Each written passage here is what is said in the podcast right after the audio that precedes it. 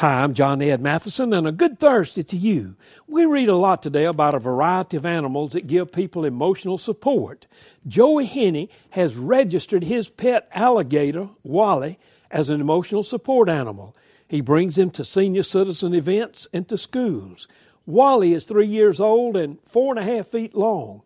Joie claims that Wally has a common effect on kids and seniors. Joie insists that the gator is just like a dog. He wants to be loved and petted. Wally lies on the couch at home and watches TV with Joie. His favorite program is the Lion King movie. Now, listen, I don't want an alligator for a support animal. Let me tell you where real support comes from. It's when we place our trust in God completely. The support comes when we trust Him. Other forms of support are dangerous and can ultimately let you down. God's support will always be there.